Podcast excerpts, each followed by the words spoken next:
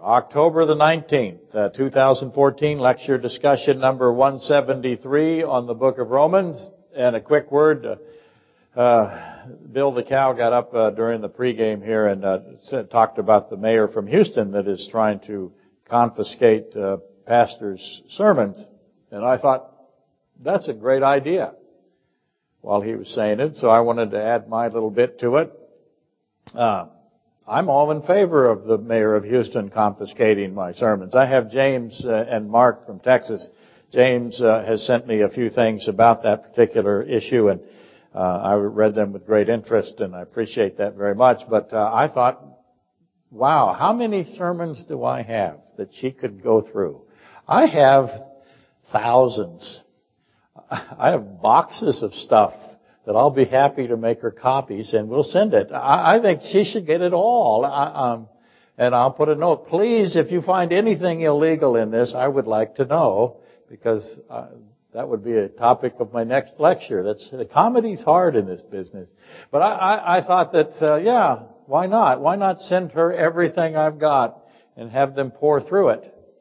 Seemed like a very good idea to me. I, in fact, every pastor in the country ought to send them their sermons she should have millions, if not uh, hundreds of millions of them.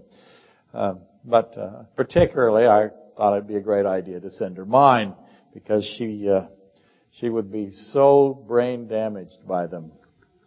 It would be it'd be fascinating to see that to happen. Just uh, uh, not as as a joke so much, but um, the world will never see the end of the age of the Gentiles coming. They will be shocked when the end comes. It comes so quickly, uh, they will never see it and never even know it's approaching. That's not true of the church. The Daniel, the book of Daniel says the wise will understand. We won't know the day or the hour, but we're going to see the end coming. That's that famous saying that is actually the motto of my construction enterprises. It's gonna get worse before it gets worse. And that's how it's gonna be. And it just recognizes just this, this degradation is going to happen. And we will see the uh, end of the age before anyone else uh, in the secular world even knows it's happening. Okay, we have found ourselves at Matthew 25, 14 through 30. We have a list from last week. We're going to continue that list. I didn't get all the way through, not even any of it, but I have more to add to it. And that, of course, is the parable of the talent and our seemingly never-ending pursuit of Jacob and Esau. And Jacob and Esau, as they link or apply to the Pharaoh and to the potter and the clay, in Romans 9, and this Jacob Esau potter clay has led us to Tamar. You might remember Tamar a few weeks back, which led us then back to Rahab and Joshua and Jericho, and if we kept going that direction, we find Tamar and Rahab lead us to Ruth and Bathsheba, uh, and they're on that path, and Rahab, of course, by herself led uh, to Achan and the dead 36, and the wedge of gold and the hidden, buried, beautiful garment. And that has sent us to this parable of the talent in um, Matthew 25, 14 through 30. Um, just as a quick note, the beautiful garment that Achan had, the language implies, the literal words imply that uh, that garment was at the Tower of Babel. So it is significantly old. And that if, that, if that's the case, that would connect it to Nimrod. And if it's connected to Nimrod, then that gets it back to Esau. And all of these things feather together. But never mind about that. Just wanted to throw it in for today. Uh, we have a list, as I said, at least uh, to go through a few items uh, and today and pretend that we're, we're doing that or moving along to finishing it. That's my standard procedure, as you know. And last week I wanted to convey what I think is the central fundamental key point of the parable of the talents. And that is this inferred or implied, implicit. I know inferred and implicit is, is a tautological repetition. I get mail telling me you you repeat things all the time. You say the same words that mean the same things. And yes, I do. That's part of my teaching uh, training. Uh, so uh, please don't send me any more letters about that. I'm doing it on purpose. I am not an idiot. Well, maybe, maybe I am. But uh, that question that is that is inferred in that parable is in the is in Christ's answer to the wicked slave, Matthew 25, 24 through 30. And that's the fundamental part of this parable that we have to have. And last week we had a few technical problems, so I'll repeat a little bit of it uh, just to make sure that it's in the record and everyone understands. I'm not certain that I got it across clearly. I've talked to a few people about it and they weren't so sure that I was clear. And so I thought, okay, let's hammer at it in, from a different direction. Jesus Christ, Creator God, omniscient, omnipresent, omnipotent, omnibenevolent. And that's a word to remember. It means always good. Constant, pure good. He has an answer to the fivefold lie of Satan. And, and that fivefold lie of Satan shows up in many places. Shows up in Matthew 4 and it's referred back to Genesis 15. Now we're finding it in Matthew 25, 14 through 30. It's Satan's accusations against the character of God. He, Satan has five things that he repeats all the time. And his lie is, is working. More people believe it than believe the truth. It's not even close. So we're going to reread Matthew 25, uh, specifically 24 through 30, uh, with the magic reversible. Now notice we ended at 17, so this will be 18 through the rest. The magic, blessed, holy, reversible, platinum model dry erase board actually worked as it's designed. So I'm going to reread it since it's so very important without understanding what Christ is saying to the wicked slave. They have this conversation. It's at a very high level. Whenever you see something at that high level, boy, stop yourself. Do not think it is simple. Try to figure out all of it, what is being said there. If you don't have the understanding of that foundational element of Matthew 25, 14 through 30, then nothing else in that parable will be known. You, you'll miss everything. So this is a known known. It must be a known known. You've got to know it. Uh, it's the, it's in the known known column as opposed to the unknown unknown column, or worse yet, the uh, you don't know that you don't know column, right? That's the teenage boy column. So here we go. Matthew 25, 24 through 30. Just the last part. And we'll throw that on the board this week and make sure that everybody understands this conversation as much as I'm able. Obviously, as always, the Cliffside uh, caveat or disclaimer, we're never going to get it all. So we'll just do the best we can. Matthew 25, this is the end, if you will, or the key part of the parable, the part that you, you just really must get a good grip on. Then he who had received the one talent came and said, Lord, I knew you to be a hard man, reaping where you have not sown and gathering where you have not scattered seed. That is an accusation against the character of God. You should know that.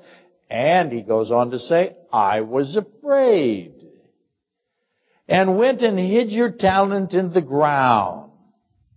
Look, you have yours. Now that's a, there's a lot of implications there. First, he says, just imagine again, see if I can get it apart, get it through this way. Somebody comes up to you and says, I hate your guts. And I'm, so I have your stuff and I hid it because I'm afraid of you. You're a piece of garbage. Hi, Helga. That's a joke only, only, only Dave understands. Somebody says that to you, you begin to recognize, okay, everything he says, I can't trust anything he's saying to me. So don't, don't believe anything in those two verses. But his Lord answered and said to him, You wicked and lazy slave, you knew, did you? I added that to make sure you know it's a question. You knew that I reaped where I have not sown and gathered where I have not scattered seed? Question mark. So you ought to have deposited my, then you ought to have deposited my money, uh, the talent that he gave him, with the bankers at at my coming I would have received back my own with interest. So take the talent from him and give it to him who has ten talents. For to everyone who has, more will be given, and he will have abundance, but him, from him who does not have, even what he has will be taken away, and cast the unprofitable servant into the outer darkness. There will be weeping and gnashing of teeth. Right? That, I believe, is the knowledge of what is happening and what is being said there will make you uh, put you in a position where you'll understand the rest of the parable. If you're trying to understand the rest of the parable apart from those verses there, uh, 24 through 30, not going to happen. I didn't have time last week to put it on the board. And uh, being that it is the foremost section of the passage, at least I think so, we should break it into its pieces. So let's start with that. Here's number 18. He says, it starts with he who received. Look, I got a new pen. One talent. What is the obvious question there? Lots of people teach this in Sunday school. They say, oh, isn't it sad that the guy only got one talent? It's not fair. The guy got five, that guy got two. He only got one. Anybody that's grown in a family with three children knows that's this is how it goes if you're not the firstborn or the lastborn. You always get nothing. You can guess which one I am, can't you? but people actually read this and they go, they feel sorry for him because he only got one talent. No wonder he's mad. No wonder he hates God. Boy, ah, Ask yourself, why one talent? Very important. You correctly answer that question. Lord, I knew you to be hard. Lord, I knew. I knew you that, that you were evil.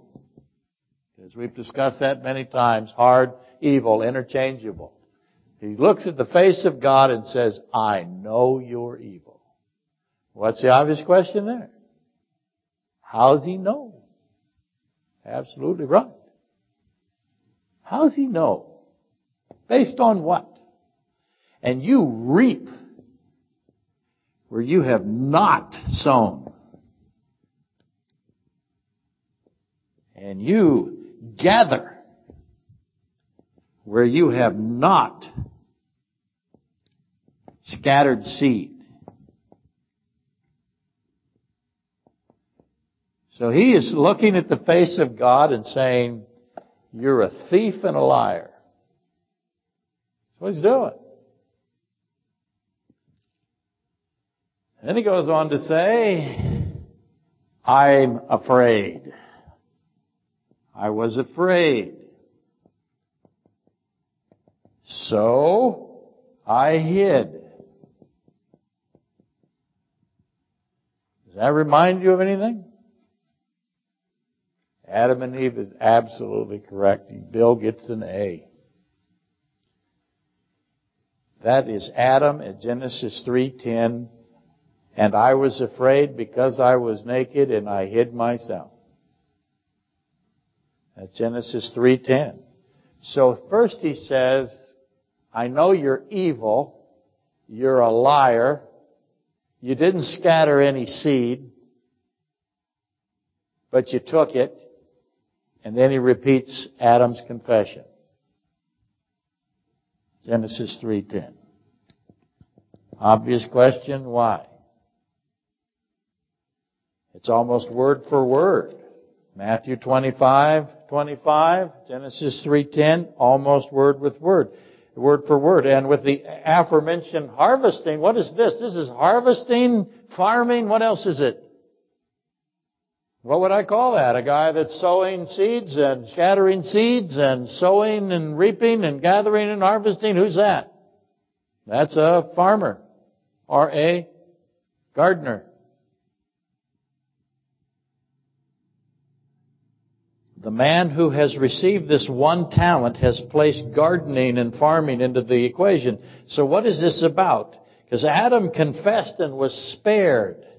Remember, uh, on an aside here really quick, Achan's confession of Joshua 7, 20 through 21. I have sinned, Achan said, against the Lord God of Israel, and this is what I have done.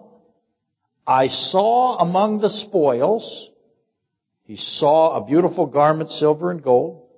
I coveted them and took them.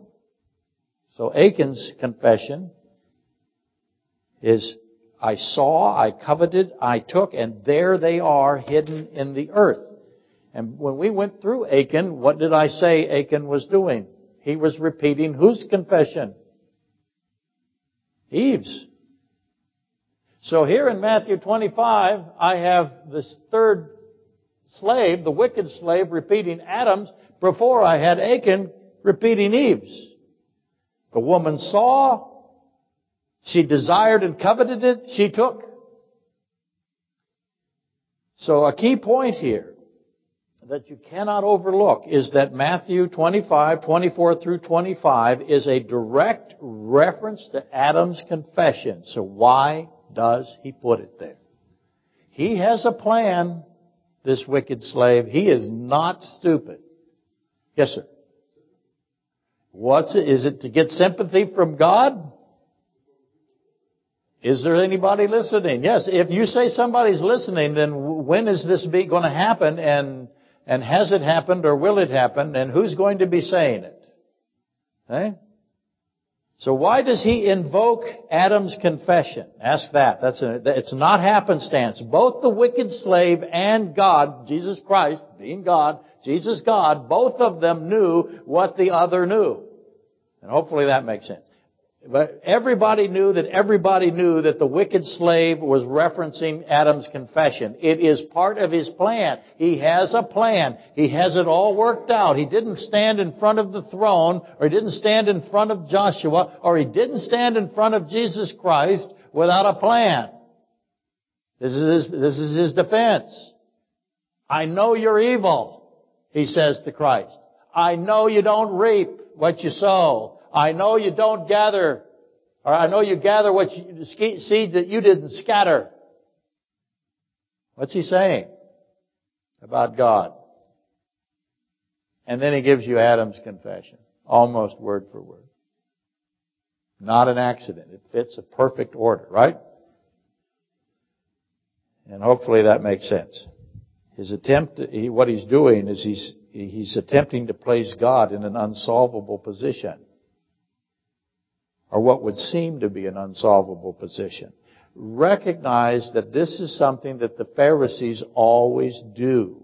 All throughout the New Testament, the Pharisees and Sadducees are always trying to put a trap on Christ that he cannot solve. They don't know he's God. Here we have the third slave, the wicked slave, trying to set a trap that he believes is not solvable on God. So who is he? Obviously, he's a Pharisee. And he got what? One talent. Okay.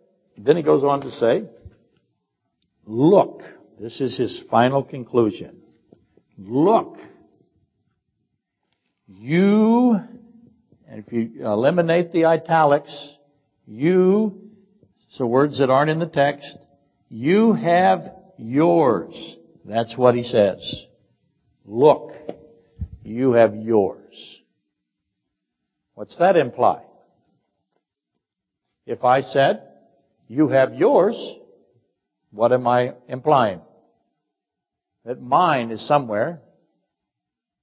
You have yours. You don't, you didn't take, you're, you're taking stuff that's not yours here, right? That's not yours. You're reaping what you didn't sow. That's not yours. You gathered what that you didn't scatter. That's not yours either. Look, you have yours. See how those fit together? So that means there's there's another something. There's the mine. What does he think is his? But, it does say, by the way, something interesting here. Um, his Lord answered. Isn't that interesting? Let me put it up here. What am I at? I'm on 24. Wow, that even matches what I wrote. That's pretty good. Usually I'm off by four or five by the time I get this far. But the Lord answers, and His Lord answers. God, Christ answers. So obviously, what did we just learn right there? That the unsolvable trap is clearly solvable. And if you're in a position where you think there's something that God can't solve, then you are the heap of wampum big of trouble. Give that up. He's omniscient God. You don't, you can't conceive of something that He can't solve because there is nothing that He can't solve. He says to him, He identifies him, you wicked and lazy slave. And then that implied implicit question. You knew, did you? You know that I'm evil? How do you know that? And you say that I reap and I, something that I had never sown and I gathered and I did not scatter what I have gathered. So he puts those together. This is Christ's answer. And then he goes on to say, wow, I'm going to run out of room again. Why didn't you deposit my money with bankers? What is that about? And 30 would be, number 30 would be where I could have gotten interest. What does God want with interest? What does that mean? Now he says, take the talent and give it to the first slave, essentially. And everyone who has more will be given, and him who does not have, even that will be taken from him and cast into darkness and weeping and gnashing of teeth. Okay? So, to repeat, the third slave reaches into Genesis 3, grabs Adam's confession and inserts it into his excuse when he is confronted by God, when God has come after a long time to hold him into account. There's going to be a time when God comes after a long time and he comes to have an accounting, a judgment, right? We all know when that is and we all understand that part. The third slave, however, reaches into Genesis 3, modifies it a little bit, modifies the confession of Adam, and challenges the goodness of God. He accuses God of being evil. He accuses God of being a liar and a thief, and saying that God does not sow and God does not scatter seed. And essentially, what he is saying is that the plan of salvation is unjust.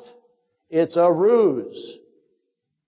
God is merely a great cosmic sadist who delights in leading those who believe in Him to their doom. That's what He's saying to him. And I hope you recognize that. I'll make this case as I go along. It's exactly the same accusation that we got out of the nation of Israel at Numbers 14, 1 through 4, and, and Joshua himself at Joshua 7, 6 through 9. Uh, hopefully you remember that lecture. God is accused of bringing the nation of Israel out of Egypt across the Jordan for the purpose of what? Killing them. It's a trick. And that is what this thief is saying, or I'm sorry, that is what this uh, wicked slave is saying. You're evil. And by the way, since the crossing of the Red Sea, which the nation of Israel did, and crossing of the Jordan River, both heaped up so they could cross, both of those are symbols of resurrection. And so if you say that all of this is a ruse, all of this is some kind of sadistic, evil, capricious nonsense, then the promise of eternal life also is a lie. There is no resurrection and, and you're doing what he's doing. God is a liar, blah, blah, blah, right? It is exactly what Satan, as just as you might have already figured out, I know you have, you told me, who in fact gets a bunch of followers knowing full well that they're all going to die and brings them to a place lying to them all the time, knowing full well that they're going to be killed and they're going to be cast into outer darkness. And his whole plan is to kill them. And he's got them convinced that he is going to save them when in fact what he's going to do is the exact opposite of it, and that's his whole purpose. He assembles them by the many, many millions, and he stands in front of them acting as if he can defeat the one that is coming through the, from the heavens. And he is the first one immediately. He's extinguished so fast. It's astonishing. And everyone knows now that they have been lied to. And they have believed the lie. See, the lie of Satan and the Antichrist is being attached to Christ. That's not a surprise. It's the lie of Satan, one of the aspects of the fivefold lie. I've been asked to repeat that sermon. I, I, I need to look it up again. I think it's about, oh my goodness, it's at least 15 years old. Um, and so I'd like to find it before I, just to see what I said. I just have a vague idea. But uh, nonetheless, it, this is one of the aspects of the fivefold lie of Satan that will in fact be utilized by Satan. And, and note that almost every atheist, oh, I'm going to say every atheist without exception, I've not found an atheist yet that doesn't say this exact thing, that all of this stuff that God says isn't true and none of it's going to happen. Um, when you die, there is no resurrection you will cease to exist. There is no God, and if there is a God, He's evil. Look at all the evil. They, they see evil in the world as evidence that God is evil. They never see it as evidence that they're evil. And so uh, that, as you remember, is Pascal's wager, right? That God is evil. All of contemporary media and academia, they repeat this stuff over and over and over again. Anyway, Christ answers right here. Christ answers this claptrap. You'd think that that would somebody would read it. That's why I want to send my lectures to the mayor of Houston. Perhaps she would find them interesting. I doubt it. Like I said, it'd still be fun. It's the postage element that I haven't worked out because I don't want to pay that. There is no cash on delivery anymore. That dated me, right? No COD. There won't be a post office pretty soon, the rate we're going. Christ answers this nonsense, this supposedly impossible to refute accusation, this unsolvable paradox that is not unsolvable at all. He answers it here in Matthew 25, which is really makes that a cool thing. Um, he refutes the accusation that God is the author of sin and God is the author of evil and there is no good solution to sin, that there is no free will, blah, blah, blah. As you know, I used to have people come here for the express purposes of arguing this with me. They never knew that Matthew 25, the parable of the talents, destroyed their position. Never knew that.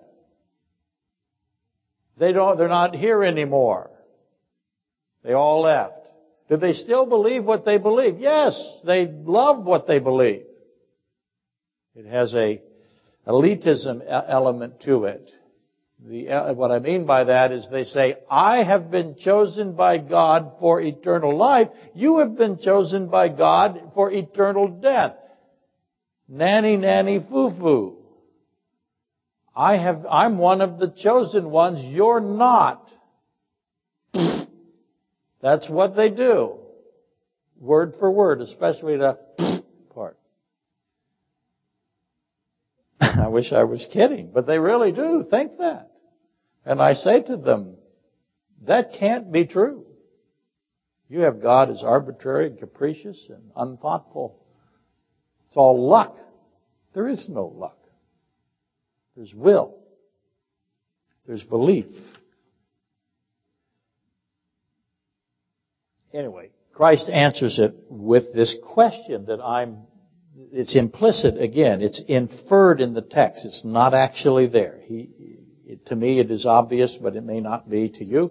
So I, I word it this way. Christ says back to him after this, Lord, I knew, reaped, sown, gathered, not scattered. I was afraid, so I hid. Adam, look, you have yours. Christ answers this paradox that he puts in front of him, because that's what that is.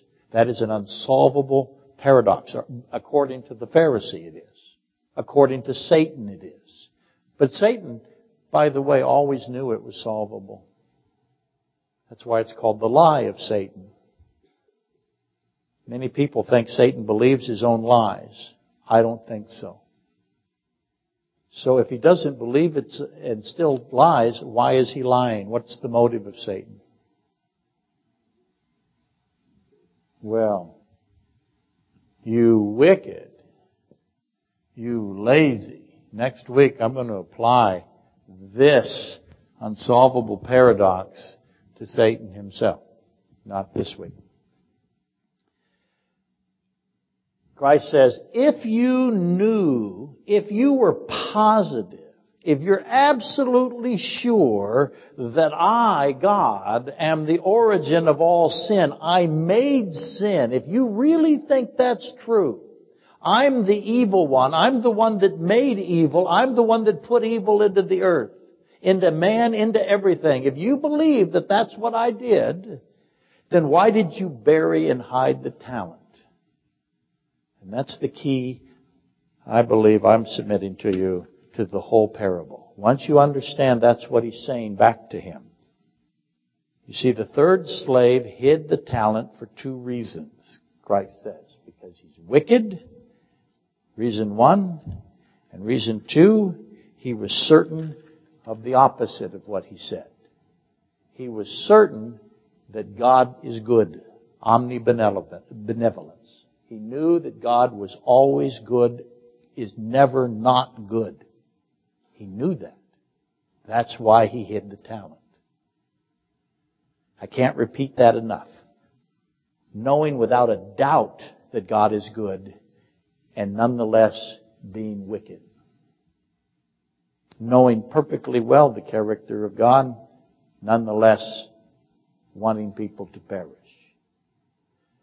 The fact that the talent was hidden demonstrates premeditation on the part of the third slave. The third slave intends, therefore, by logical extension, to sabotage God's plan of salvation. By the way, that also explains Joshua's situation with the dead 36 back in Joshua 7, right? For those of you who are wondering how this all kind of fits together. For those who, who you cherry pick one or two sermons, that will make no sense to you at all. That's okay. So, you see, the talent is not hidden because the third slave knew God was evil. That's a lie. Everything in this 19 through 23 is not true and no one believes it and everyone knows the other one doesn't believe it. Back to what Dave is saying about who's it for then. So the talent is not hidden because the third slave knew God was evil. It's instead hidden because the, the slave knew the opposite.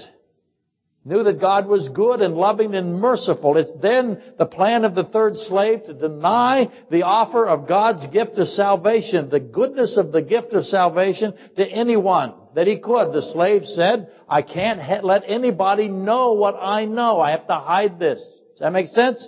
And consider that for a moment. A man is given proof of God's grace, of God's goodness, of God's free gift of eternal life, of God's redemption, God's blood, and the man immediately buries it. Hides it. What kind of man does this? Who thinks like this? as I said last Sunday, if he thought it was worthless, or if he thought it was untrue, or if he thought, really thought that God was evil, then he would have what? Tried to make a profit off of it for himself, discarded it, treated it as one would treat trash. If he was convinced that God wasn't coming back, why would he bury it? But no, the third slave, God calls him lazy. Now don't, don't get confused by that. Lazy is God's word here. He's using it. So what do you have to know? You can't anthropomorphize and put our laziness into it. God calls him lazy. Lazy with respect to what? A specific laziness or a general laziness? I'm telling you it's a specific laziness. The third slave, a wicked, lazy man, goes to the effort of burying and hiding what he was given. Went and hid, it says. Just no interruption. Took it, went and hid. Didn't wait, didn't consider any other options, quickly buried the talent. As soon as he got it, he went and buried it and hid it making certain that no one in his sphere of influence would find it or know of its existence, none of his family, none of his friends, none would be told of it. Just take it and hide it.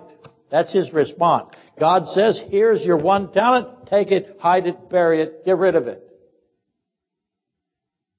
And again, he hid it because he knew what it was. And he knew what it could do. And he knew why he was given it. And he knew what would happen if he didn't hide it. What would it do? It would save the lost.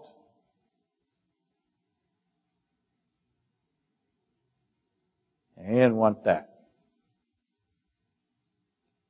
And Christ makes that clear, essentially saying to the third slave, if you really believed that this salvation was impossible, that there is no solution to sin, which is what your paradox here on the board is trying to uh, uh, trying to put forth, and that if you really believe that I'm evil, then why did you hide the talent? It makes no sense to hide it if God is truly evil, because if God is truly evil, then there is no hope. There isn't any rewards. Nobody gets anything.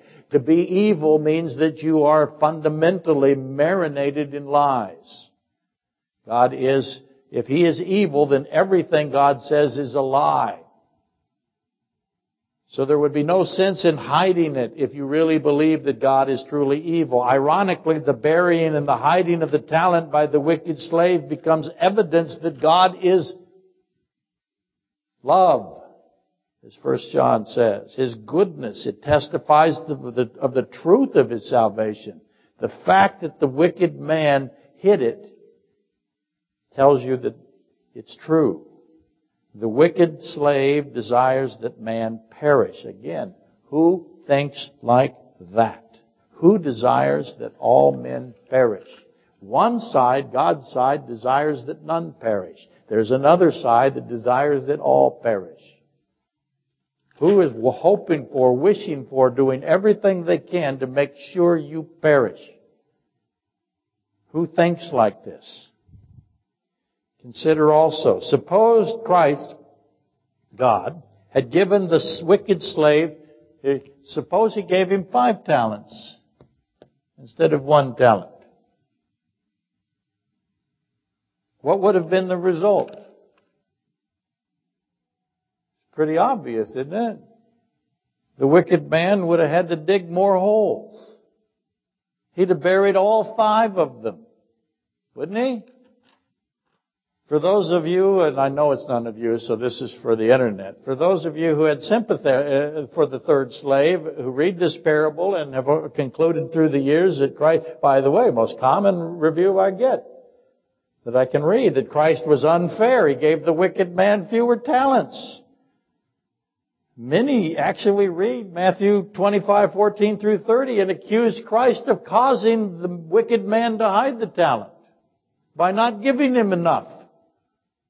Should have given everybody five. What do we call that nowadays? That's right, communism. Never mind. I'm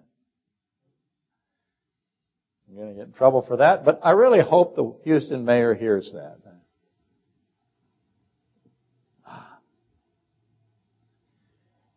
And that, by the way, that thought process that by giving him one talent, God caused him to be wicked.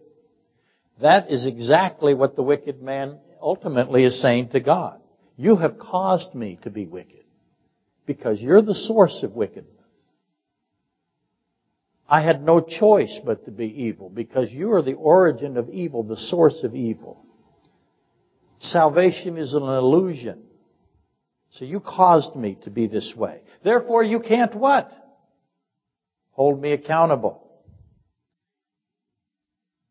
Anyway, if you find yourself sympathizing with the wicked slave, start over. You're, you're opposite you of what you should be and where you should be. If God had given the wicked man, let's just up the ante here, make it absurd. He gives him a hundred talents.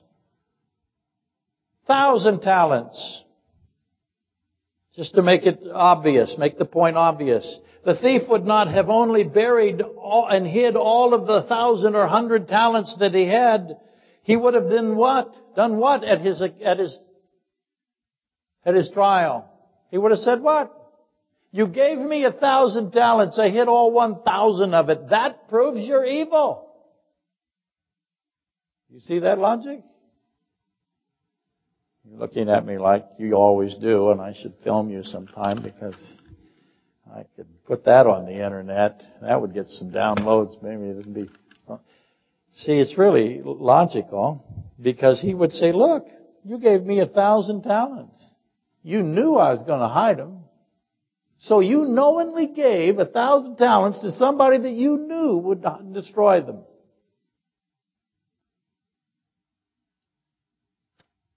Therefore, I was able to hide a thousand talents.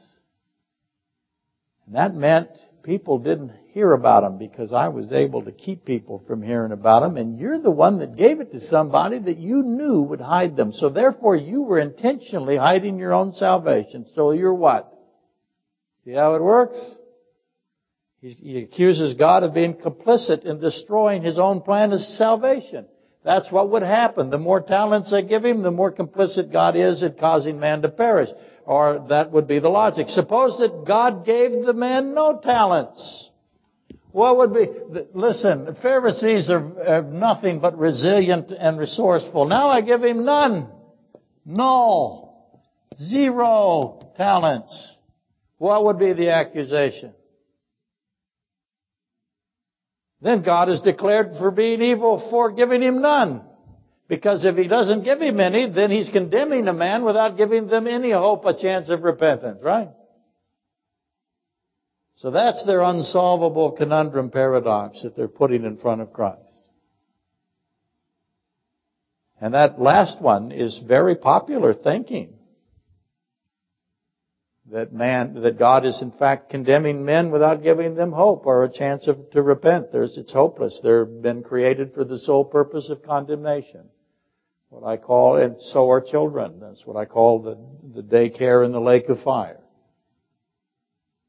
Child care. And that, that's very popular thinking. You can find it in 20 churches in this city I can think of off the top of my head. It's wrong.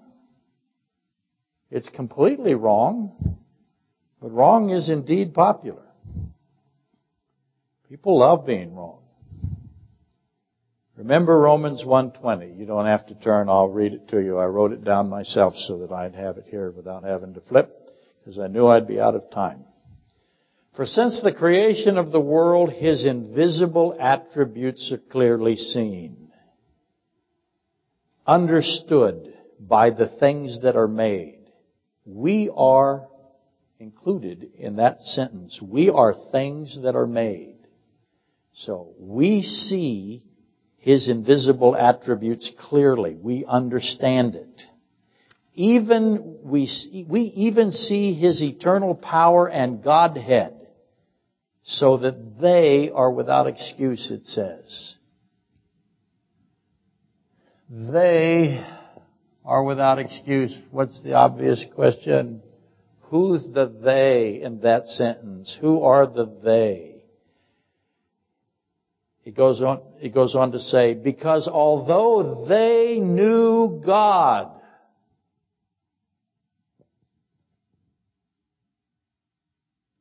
they did not glorify Him as God, nor were they thankful but became futile in their thoughts, and their foolish hearts were darkened.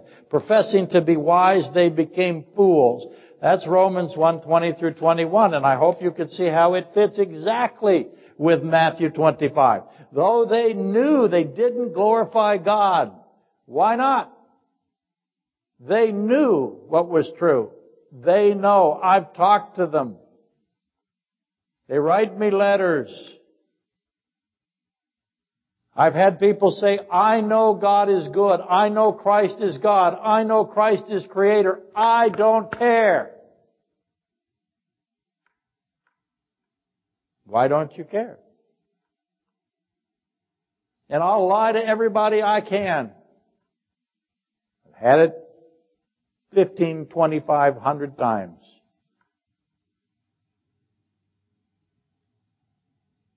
Why don't you glorify God? If you know He's good, why don't you, this will get me in trouble, choose good, believe in good? Why don't you? How do we glorify God? We believe in the name of Jesus Christ, 1 John 3:23. Nor were they thankful. For thankful is a wonderful word there. When you're thankful, what are you thankful for? Something that you were given. You were given something by somebody who had it and you were thankful for it.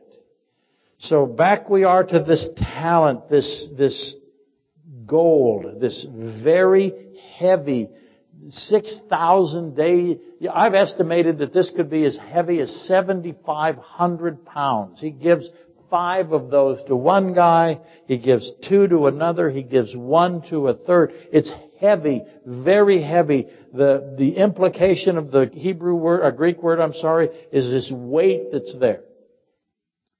So what is this heavy talent that we all get? And I admit some disagree with my 7,500 pounds, but regardless, everyone agrees that the talent is very, very heavy. You don't carry it around easy. So what is it? Have you decided? Because that's the plan, right? We have to define what talent. We know it's a symbol and when it has attributes, and we're trying to figure out what it is. And it's given to each one according to their ability. What's ability? It's heavy. It's God's property. It belongs to Him alone. It's His. We're given it. We are held accountable for what we do with it. Some are given more than others. And for those that do well with it, are good and faithful, they're made rulers, they enter into joy, eternal life with Christ. And the reward is identically the same, irrespective of the number of gained talents. And that, by the way, will tie us to the workers in the field. The ones that come just before the, horn blows, they get the exact same wage as the ones that have been in the field all day. So now you go back and forth with that uh, parable and you compare and you figure out what this talent is. The reward is identical, irrespective of the number of gained talents. Others, however, are wicked. They're lazy. They hide the talent that they're given that belongs to God. So now we know the talent can be hidden. It can be buried. It's heavy. It can be buried. And some choose to hide it. And at the accounting, that which they is hidden is taken from them and given to another who already has a lot. So the talent can be taken, whatever it is. And obviously, as I said, Romans 1, 20 through 21 is describing the parable of Matthew 25, 14 through 30. The excuse of the wicked slave will be rejected. There are none with an excuse. It doesn't stand. God has an answer. That is a shock. People don't believe God has an answer to what they perceive as this paradox of evil and free will. He does have an answer. It works perfectly. It's the Matthew 4, it's the Genesis 15 solution to sin. His answer was to uh, add humanity and come and sacrifice himself. And by the way, this I was afraid lie. The, people will compare that to Adam and say it's identical to Adam. Adam was afraid of God because he thought God was evil, and he was afraid God was going to hurt him, and just like this guy. No. Smack yourself in the forehead. What was Adam afraid of? Was he afraid of God? No, he knew God was good. He was afraid of losing Eve. If you haven't heard those lectures, they're on the internet. Send them to the mayor of Houston. The wicked slave says he's afraid because God is evil. That is not what Adam is saying. I need to address that probably next week. Obviously, hiding the talent, when you hide the talent is because you hate God and you hate people that believe in God who take the talent. You're doing the opposite of what the other people are doing. If you could run over and bury theirs, you would, right? If you're one of these barriers. So hiding the talent is hate for God and hate for others. Therefore, not hiding it is what? Love for God and love for others. How does God define love? If you love somebody, what do you do? You tell them the truth. Try to get them to, you do what you can. You know it is God through you. You know that it is His power. You have this weight to love people. And then at the end, well done is referencing the results of a good method from a trustworthy, faithful slave. So there is a good, loving method that utilizes the gift of God's possession. A well-known radio commentator often says, I hear him say it almost every time I turn, turn on the radio, talent on loan from God. And every time he says it, I've always asked myself, I wonder if he knows what he's saying.